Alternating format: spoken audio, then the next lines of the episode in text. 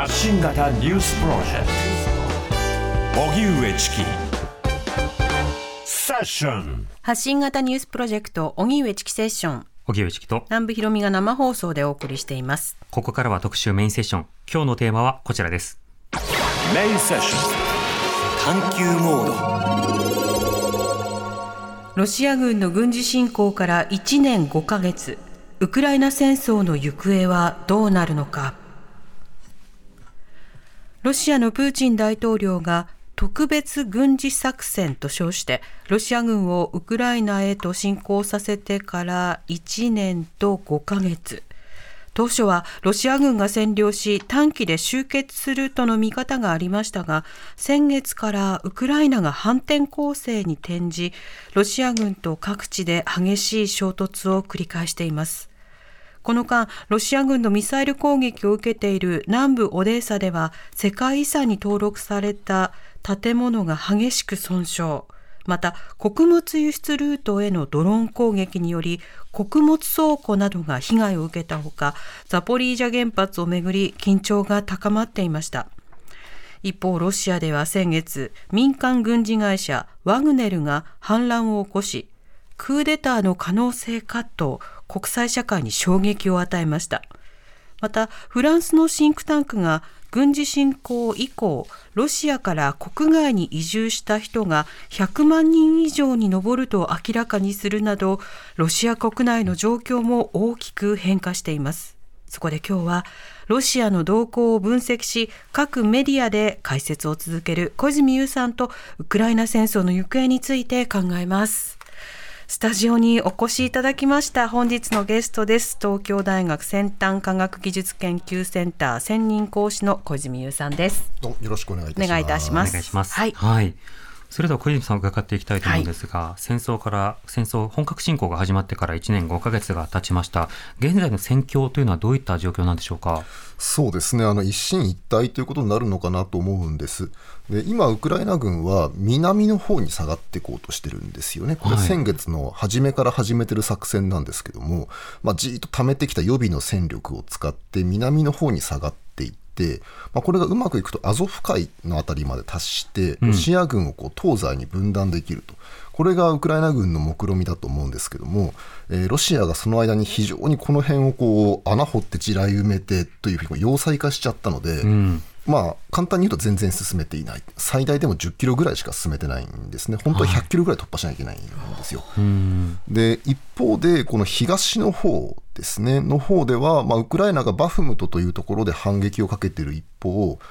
押し出しているということで、まあ、両方ともこう攻めたり攻められたりしているという状況です。でまあ、どちらもですねあの決定打は得られていないということなんですが、ええ。まあ、じゃあこれが果たしてウクライナがこの決定打を出せるのか、それともロシアが決定打を出しちゃうのかということで、まあ、非常にこう重要な局面に差し掛かっていると思いますね。うん。それぞれのその装備や兵隊の状況というのはどうなんでしょうか？ええ、あのウクライナ側は西側からこう武器が入ってきてるっていうことがまあ盛んに言われてるんですけども、中身見てみるとですね、まあ、いろんなものもらってるんですが、数がやっぱ足りないんですよね。んでそれは一つ単純にこうもう西側の生産力が足りてないという部分が一個あります。はい特に砲弾ですね。今、ウクライナ軍が1日に2万発ぐらい、えー弾撃ってるんです。でロシア軍6万発ぐらい撃つんですけども、うんえーアメリカはですね開戦前の段階で月に1万5000発の弾しか作れていなかったと。はいですから、まあ、これをどんなに頑張って増産してもですねやっぱりそんなにこう豊富に弾はないということなんですよね。うんあともう一つは、まあ、アメリカ軍ですからこう戦車とか戦闘機とかごっそり持ってるわけですけどこれをドカッと渡してウクライナ軍が本当にボロ勝ちをし始めた場合にロシアが核使うかもしれないという懸念があるので、うんやっぱりこう本当に勝てるだけの十分な数渡していいのかっていう瞬順が相当あるんですね。はいという政治的な理由もあってあのウクライナ側はやはりこう武器が足りないという状況が続いています。うんでロシア側はですねあの足りないには足りないんですけどもやっぱりもともと持ってるものがものすごくあるので、まあ古くても良ければかなり出てくるんですよね。はいでその古い武器を引っ張り出してきてもう何十年も放置してある戦車とかですから工場でオーバーホールしてから出さなきゃいけないわけですね。うんやっぱこのオーバーホールなんかするようなその工場の巨大な余力がやはりロシアあるんですよ。えということもあって、まあ、どちらも足りてないんだけども、まあ、単純に数で言うとロシア軍の方がやはり優勢ということになるかなと思いますね。えうん、アメリカのその武器供与をためらっているという背景は、これはその戦争はむしろその曖昧なまま停止するということをもう目指し始めてるんですか、そのあたりどうなんですか？あのそこまではまだ言えないかなとは思うんですね。ええとは思うんですけども、じゃあどういうふうに終わらせるのかっていう明確なプランがやはりアメリカ側から見えてこないんですよ。うん、でまあ、このアメリカ側の論調なんかも見てると、やはりまあ元軍人だった人たちなんかは、とにかくもう勝てるだけ出せと。いうことを言う人はいます。まあ、私もあのどちらかという軍事が専門なんで、そうすべきだと思うんですけども、まあ、一方で慎重論というのもあって、はい。そのさっき申し上げたように、核使ったらどうするんだとかですね、そんなこんなしてるうちにこう、アメリカの戦力がみんなヨーロッパの方に行ってしまって、中国どうするんだとか、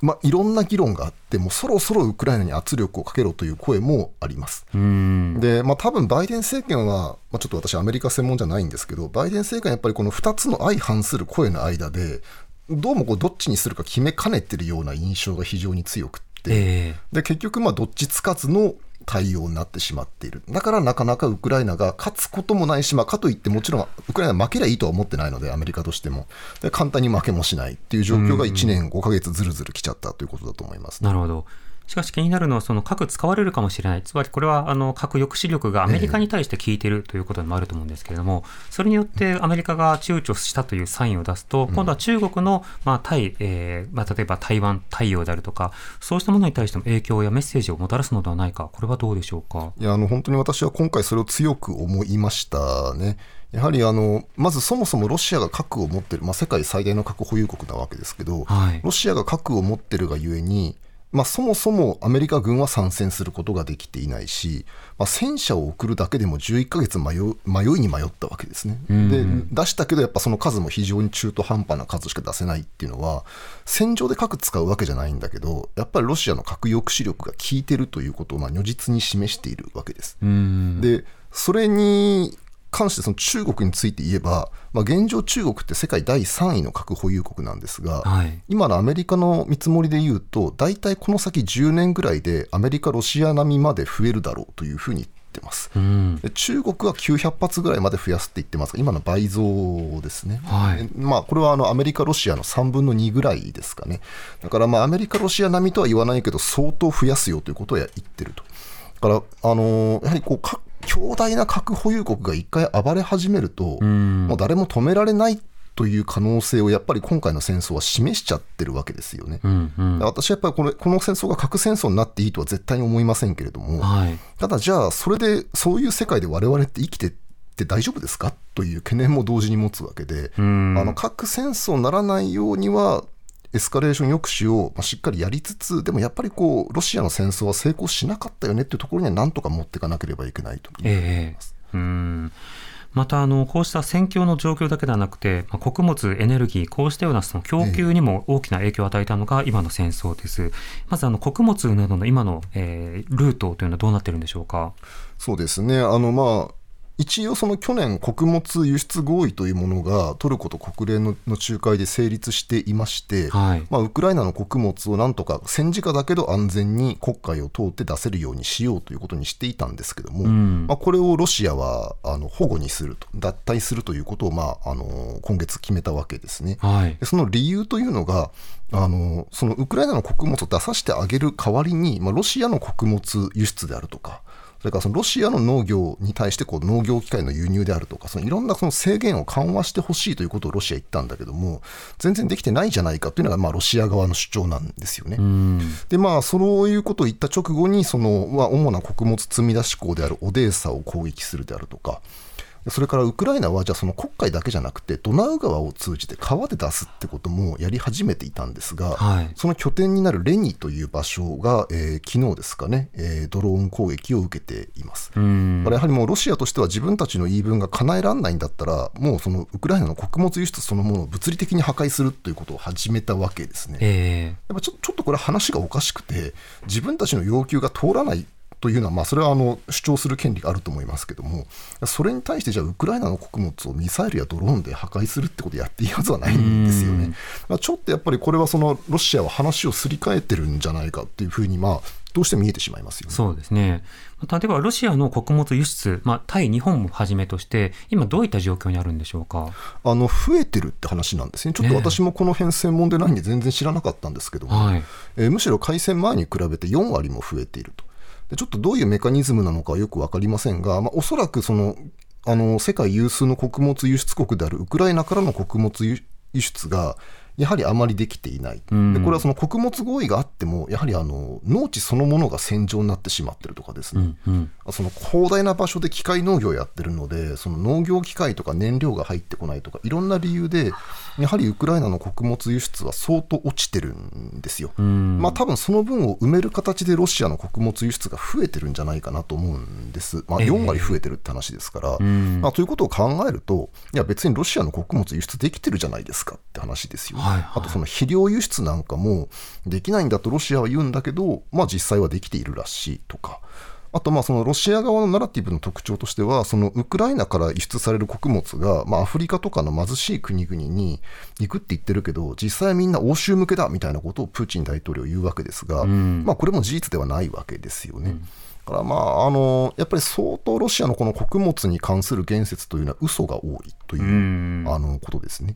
あのゼレンスキー大統領もね、今日攻撃された穀物の倉庫というのは中国向けのものだったっていう、ね、趣旨のことを発信したりしていて、それ自体が大きな駆け引きの材料になってますよね。まあ、うまいですよね、うん、その単にこの穀物が輸出できなくなって許せんというだけではなくて、ロシアの最大の支援国である中国に迷惑かかってますよって言い方をに持ってくるというところは、まあ、あのウクライナ全体としてみれば極めて厳しい状況にはあるんですが、うん、やはりこう反撃の仕方が上手だなと思って見てました。うん。またそしてアメリカがクラスター弾を供与、まあ、NATO の中で一旦意見が分かれたものの、しかし表立って強く非難するということは差し控えられるという状況になりました。えー、まずこのクラスター弾とはどういったもので、どんなルールがあるんでしょうか？はい、あのクラスターっていうのは、つまりこう何かを束ねてるってことがクラスターなんですよね、もともとなんか稲束かなんかを意味する言葉らしいんですけども、うん、あのこれがその砲弾とか爆弾とかロケット弾に対して使う場合は、こう小さな小爆弾をいっぱい束ねて、それが爆弾とかロケット弾の中に詰まってると。で、これこれを敵の上でバーッとばらまいて、広い範囲をいっぺんに制圧すると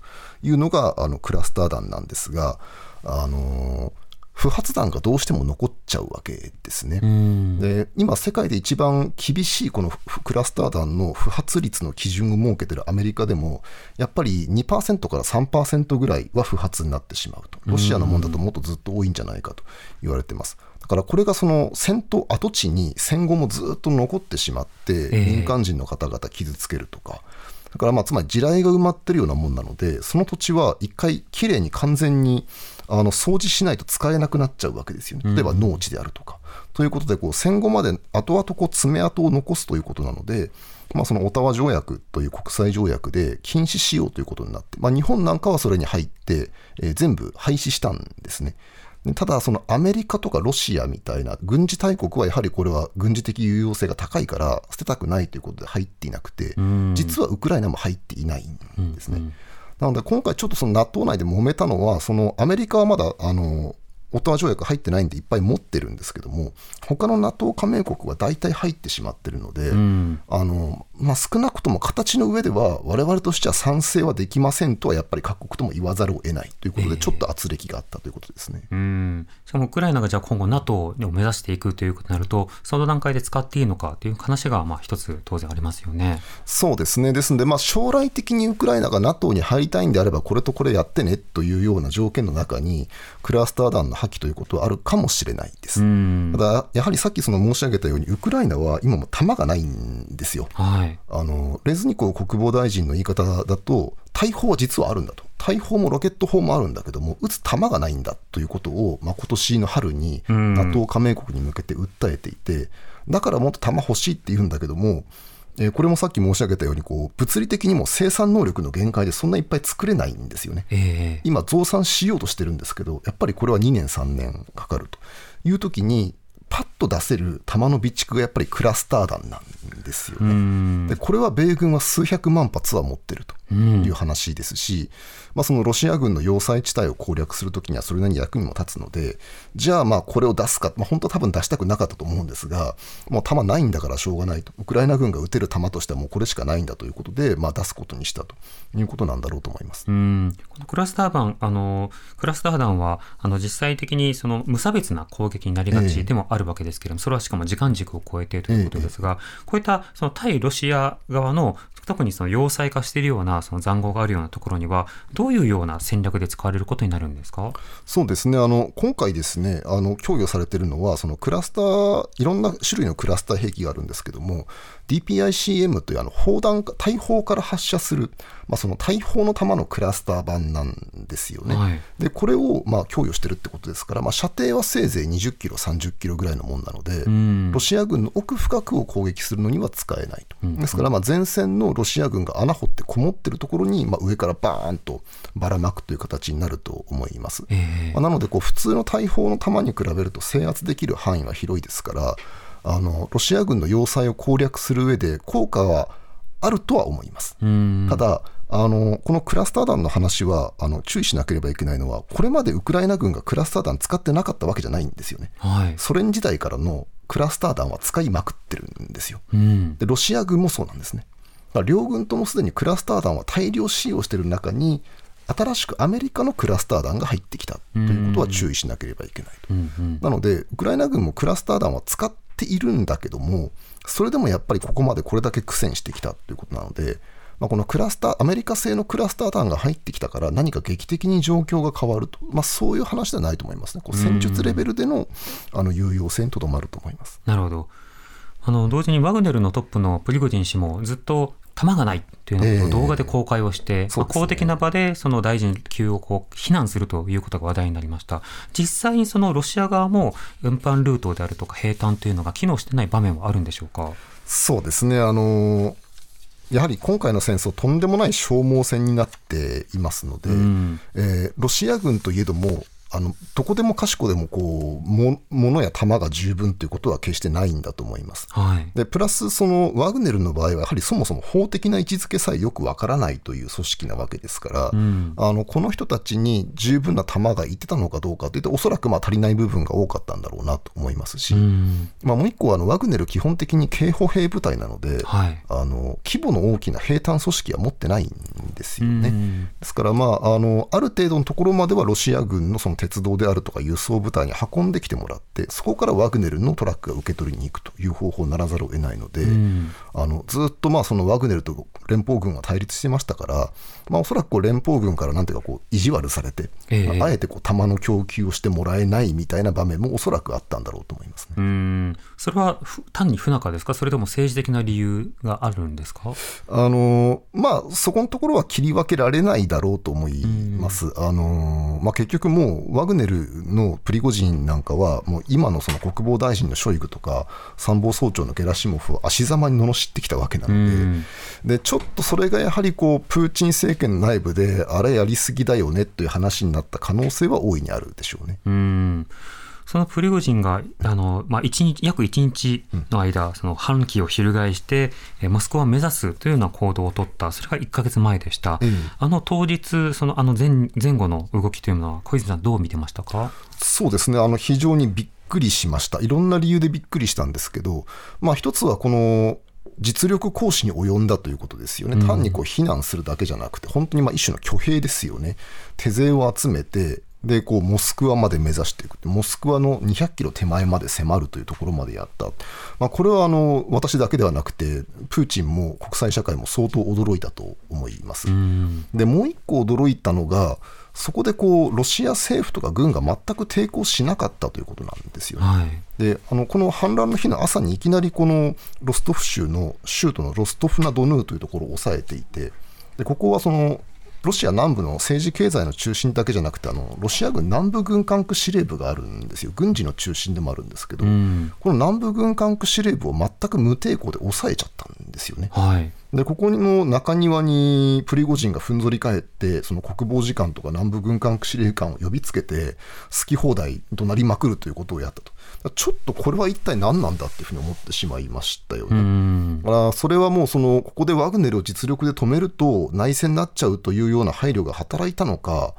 まあ、今言われているようにこの軍の中に手引きするような人物がいたのかちょっと真相はまだ分かりませんけどもやはりこうプーチン政権の中にこうワグネルという存在がまあ、本来存在してはいけないはずなんですね、はい、ロシアの刑法では傭兵って違法ですから。でそういう連中が現れて戦争の中で存在感を非常に大きくしてしまった結果何か非常に大きなねじれを生んだんだろうということは読み取れると思います。うん。そのワグネルがいろんな汚れ仕事をしてきた結果、うん、まあ、プーチンにとっても不都合な情報もいろいろと知っているし、ええ、利権も持っている、まあ、そうしたようなことも複合的な背景としてあるわけですがあのその当日の動きでは多くの専門家の方がそのワグネルの動きをチェックしてました。え、でとりわけその一般のその軍事ライターの方も含めて、まあ、GPS 情報とか、うんうん、それから飛行機のフライト情報とかそうしたものを含めた上で今何が起こっているのかをこう分析収集しようとしていたわけですね。小泉さん当日どんな情報に注目されてましたしたか、まあ、あのそういったものはやってる人たちがいっぱいいるので、うん、そこは横目で見ながらでしたけども、はい、まあ、やはり私はこのプリゴジンが言ってることですよね、うん、あの彼の言説をずっと見てたと思うんです。でその時にやはり気になるのは以前からではあるんですけどもそのプリゴジンはプーチンを非難するとかあるいは今のプーチン政権をひっくり返すとは言わないんですよ。うん、で言わないんだけども2つ面白いポイントがあって1つはこの戦争の大義そのものを否定するかのようなことをプリゴジンは言うわけですね、はい、そのバフムト攻略戦の最中もネオナチなんかここにいないというわけです、うん、そのプーチン大統領はウクライナがネオナチだから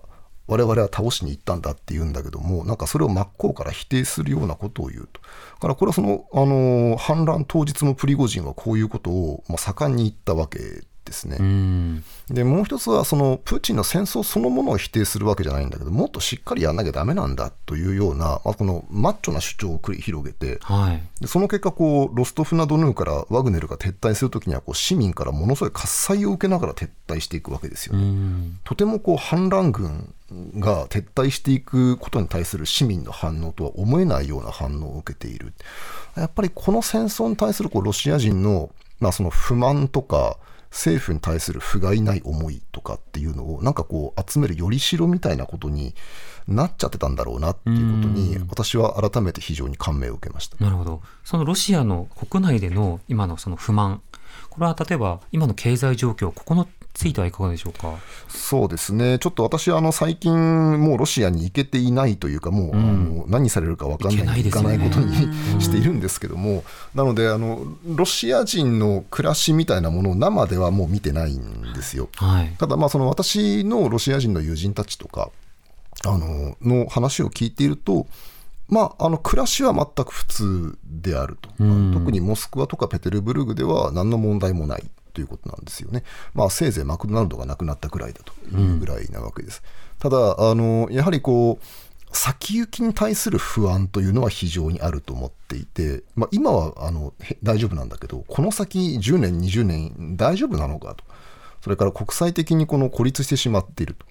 あの少し前にですね、ロシアのあのモスクワ航空大っていうこう航空機エンジニアを養成している有名な大学があるんですけど、うん、ここの学生たちがあの学園祭でコメディやったんですね。それがあの女の子の学生が赤ちゃんの人形を抱きながら今年の夏休みは楽しいわよとかっていうわけですよ。ほうほう。でえーと、平壌に海水浴に行けるわよとかですね、いう。わけですよね。つまりこうもうもう私たちが旅行に行ける場所なんか北朝鮮ぐらいしかなくなっちゃったみたいな、強烈な皮肉を込めた、あのコメディなんだけど。も、なんですよね。しかもそのモスクワ航空大なんでその女の子はその客室乗務員の格好したりとかして、あのちょっと航空大っぽさも出しながらそういう皮肉をやるとかっていうようなもうこの国どうなっちゃうのよっていう不安はあると思いますし、それから去年9月21日にはその戦後初めての動員ということが行われて、はい、まあ、30万人以上の男性が戦場に送られたわけですよね。だからこういうその自分たちの生活とか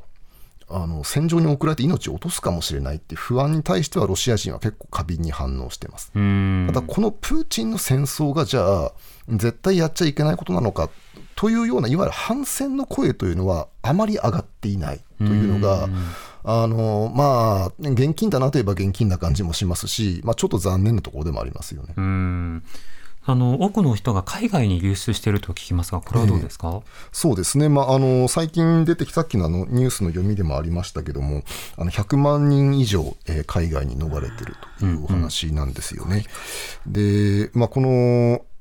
比較的教育程度が高くて若い人たちっていうのが出てしまってる、まあ、これはロシアにとっては相当の損失だと思います。あの、ロシアの人口って今1億4000万ちょっとしかいませんから、はい、もう実は日本とあんまり人口変わらないんですよ。そうですね。でその中からこう最も教育程度が高くて外国語もできてっていう人たちが国外に逃れてしまってるっていうのは痛いと思うんですが、うん、ただまあこれもよくよく見るとですねあの移住先がやはりこう旧ソ連の国が結構多いんですよね。つまりロシア語でそのまま仕事が続けられる。だから彼らはやっぱりこう全て投げ捨てて逃げてるつもりはなくて、あのロシアとのつながりは持ちながら似たような環境で暮らせる場所というところにを選んでる傾向が強いので、まあ、おそらくこのかなりの数は状況が落ち着いたら戻るつもりでいるんじゃないのかなという気がします、ね、ビザが出にくいとかそうしたことはないんですか？ああのそれはあると思います。ですのでやっぱりこうヨーロッパにそのままパッと逃げていける人はとても少ないと思いますね。あ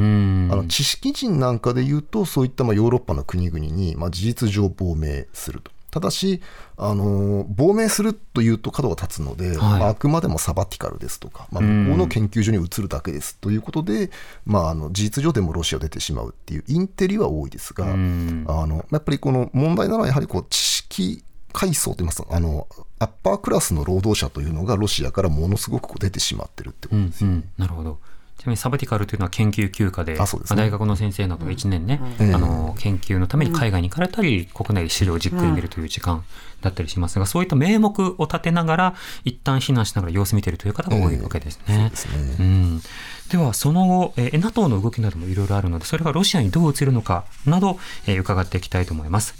TBS ラディオ発信型ニュースプロジェクト。セッション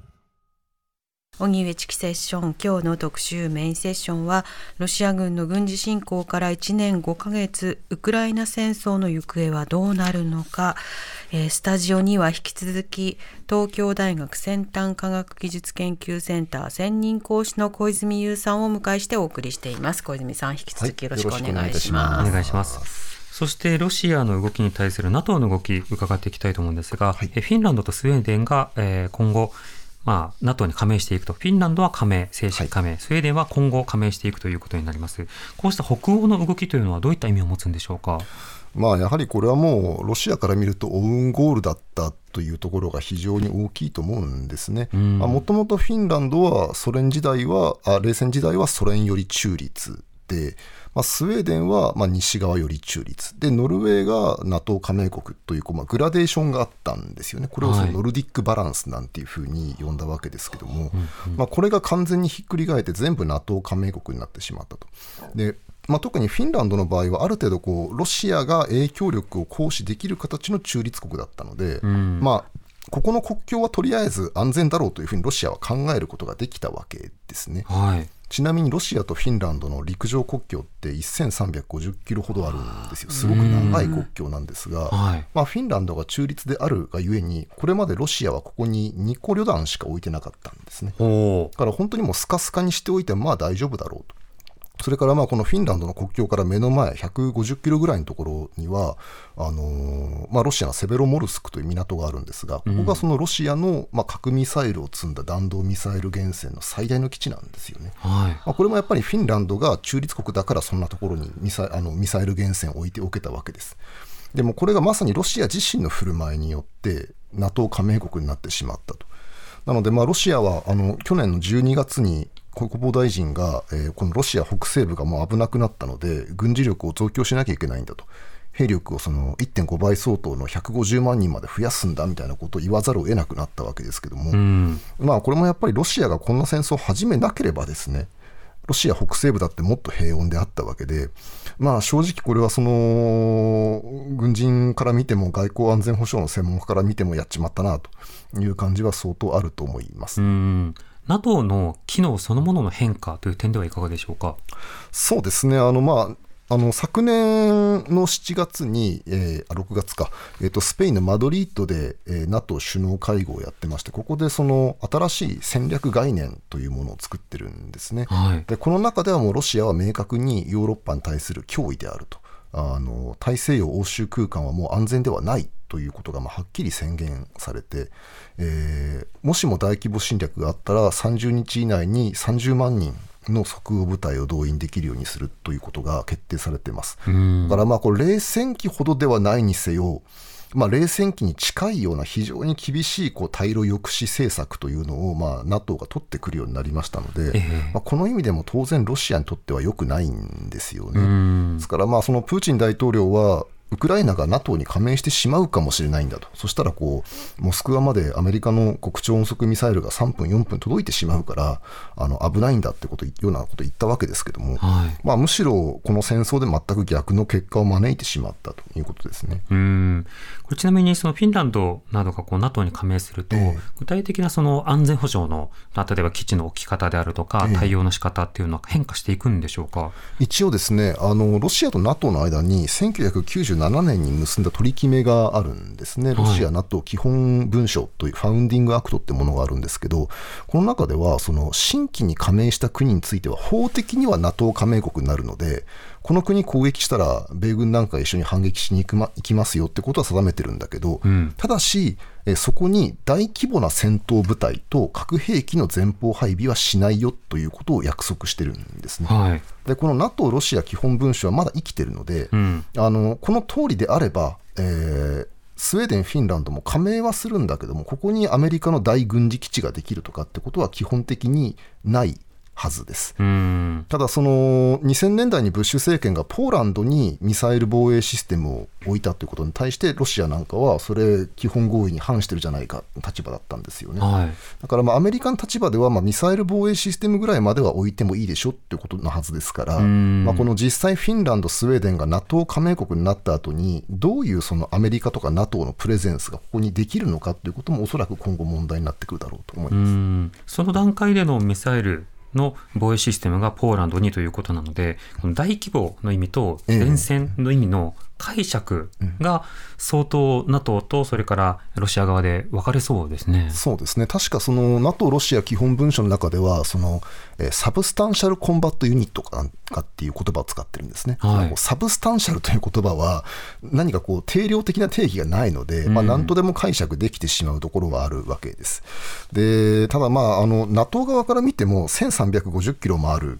国境を守るのなかなか大変で、うん、でフィンランド軍自身は2万人ぐらいしかいないわけですよね。はい、ロシアに対してもフィンランドはれっきとした加盟国なんですからね、手出したら大変ですよというメッセージを何か出すための方法はやはり講じてくるだろうと。例えばその軍隊が小さくてロシアと国境を接している国っていうとバルト三国があるわけですね、みんな1万人前後の軍隊しか持ってなくて、空軍もないという国々なんですよ。でなので、ここに NATO 加盟国がこう順番に、順繰りで3か月交代でしたかね、でこう戦闘機部隊を少数ずつ送り込んで、うん、そのパトロールをさせるであるとか、はい、それからその2014年にロシアが最初にウクライナ侵略した後には、あの米軍が常駐はしないんだけど、ドラグーンライドっていう枠組みでこう米軍があっちこっちをこう転々としながら巡回してその東ヨーロッパの国々を巡るとかっていう枠組みを行ってて、まあ、おそらくそれに近いことをフィンランドスウェーデンでもやるのかなというふうに思ってます。うん。ある種のローテーションに組み込んでいくということですね。そうですね。まさにあのローテーションという言葉を使ってますね。うんそうした中で、しかし、そのアメリカもアメリカで、あの、軍艦の数にも、まあ、様々な砲弾の数にも限度があるという中で、あの、様々な支援対象の国が広がるということになる。これは権益が広がる一方で、様々な負担も増えるというようなことを、NATO 加盟国やアメリカの目線、いかがでしょうか？いや、あの、全くそうだと思いますね。ですんで、まあ、あの、今回の事態になる前から、やはりアメリカとしては、まあ、NATO の諸国に対しても、まず自分たちでこう守れる力をもっと上げてくれということは言っていて、うん、まあ、それが具体的に言うと、国防費費の2パ国防費を GDP の2%以上は出してくれと、まあ、いうことを言ってきたわけですね。はい、ただ、まあ、あのやはりロシアに国境を接している国々はそれなりに自分たちでもあの危機意識が高いので、えーと、特にポーランドなんかも4%。とかっていうものすごい率を出してるんですよ、ね、ウクライナと隣ですからね、そうなんですよね。で、なかなかこう2%を超えないのはどっちかというと、そのドイツとかフランスみたいな西ヨーロッパの大国で。ワンクッション空いてるよそうですね。ただアメリカにしてみれば君らの方が経済力もあるんだしもともと軍事力もあるのだから君らがもっと防衛力を増強してヨーロッパ支えてくれよって話になってくるわけで、まあ、ここはやはり今後のもう一個やはりこのアメリカの欧州防衛の焦点になってくると思います。なるほど。そして欧州各国にもそれぞれのまあ国内事情やそれから外交スタンス国防に対する捉え方もあるのでここはあの簡単に共通でじゃあ2%とはならなそうですね。そうですね。まあ一応そういう目標自体は採択されてるので、まあ上げてきますとはみんな言ってるんですけども、うん、じゃあこう来年からすぐ上げますとはなかなか西ヨーロッパの国々言わないわけですね。こう段階的にまあ上げていくんですというようなことを言うであるとか、まあそれからそのウクライナの今今の支援に関してはやはりあの産業力が大きなドイツとかフランスとかイギリスが鍵を握ってきますから、まあそっちの面では相当協力はしてるんですけどね。うんさてそうした中で小泉さんはあの個人的に衛星衛星画像を使いながらさまざまな情報を収集しつつ、はい、今の状況などを分析してそれをメールマガジンなどで発信を続けているということですが小泉さん今後どういったような動きについて今注目されてますか？あの今回の戦争でですね、まあ、その確かに衛星を使ったりとかあの地上から投稿されてくる TikTok の動画とかですね、うん、えいろんなものを使いながら戦況を見てきたんです。で、まあ、そのなんていうんですかね威力と限界と両方見えてきたかなというふうに思っていて、うん、あの一つはあのまあ、これまで我々のような民間の研究者だったら分かんないようなことがある程度確認できる。これは大きいなと思いました、うんうん、まあ、あの例えばさっきロシアが古い戦車を引っ張り出してきてるとかって話をあの申し上げましたけど結局これどっかに置いてあるんですよもともとは。はい、あのシベリアとか極東とかのあの基地にバーンとたくさんものすごい戦車を貯めてある置き場があるんですよ。でこれ上から衛星で見ればあ戦車だいぶ減ってきたなと、この基地はもう出せないなとかですね、見えてくるわけですよね。だこういうことはやっぱり冷戦時代だったら、もう本当にアメリカやソ連の何百人かの分析官しか分かんなかったような情報を、まあ、ちょっとお金を出せば我々民間人も見れるようになると。で他方であの限界があるなと思ったのは、やはりこういう衛星の会社も最大のお客さんは米軍であったり自衛隊だったりするんですよね。で彼らがこれは見せないでくれって言ったものはやっぱ見せないんですよ。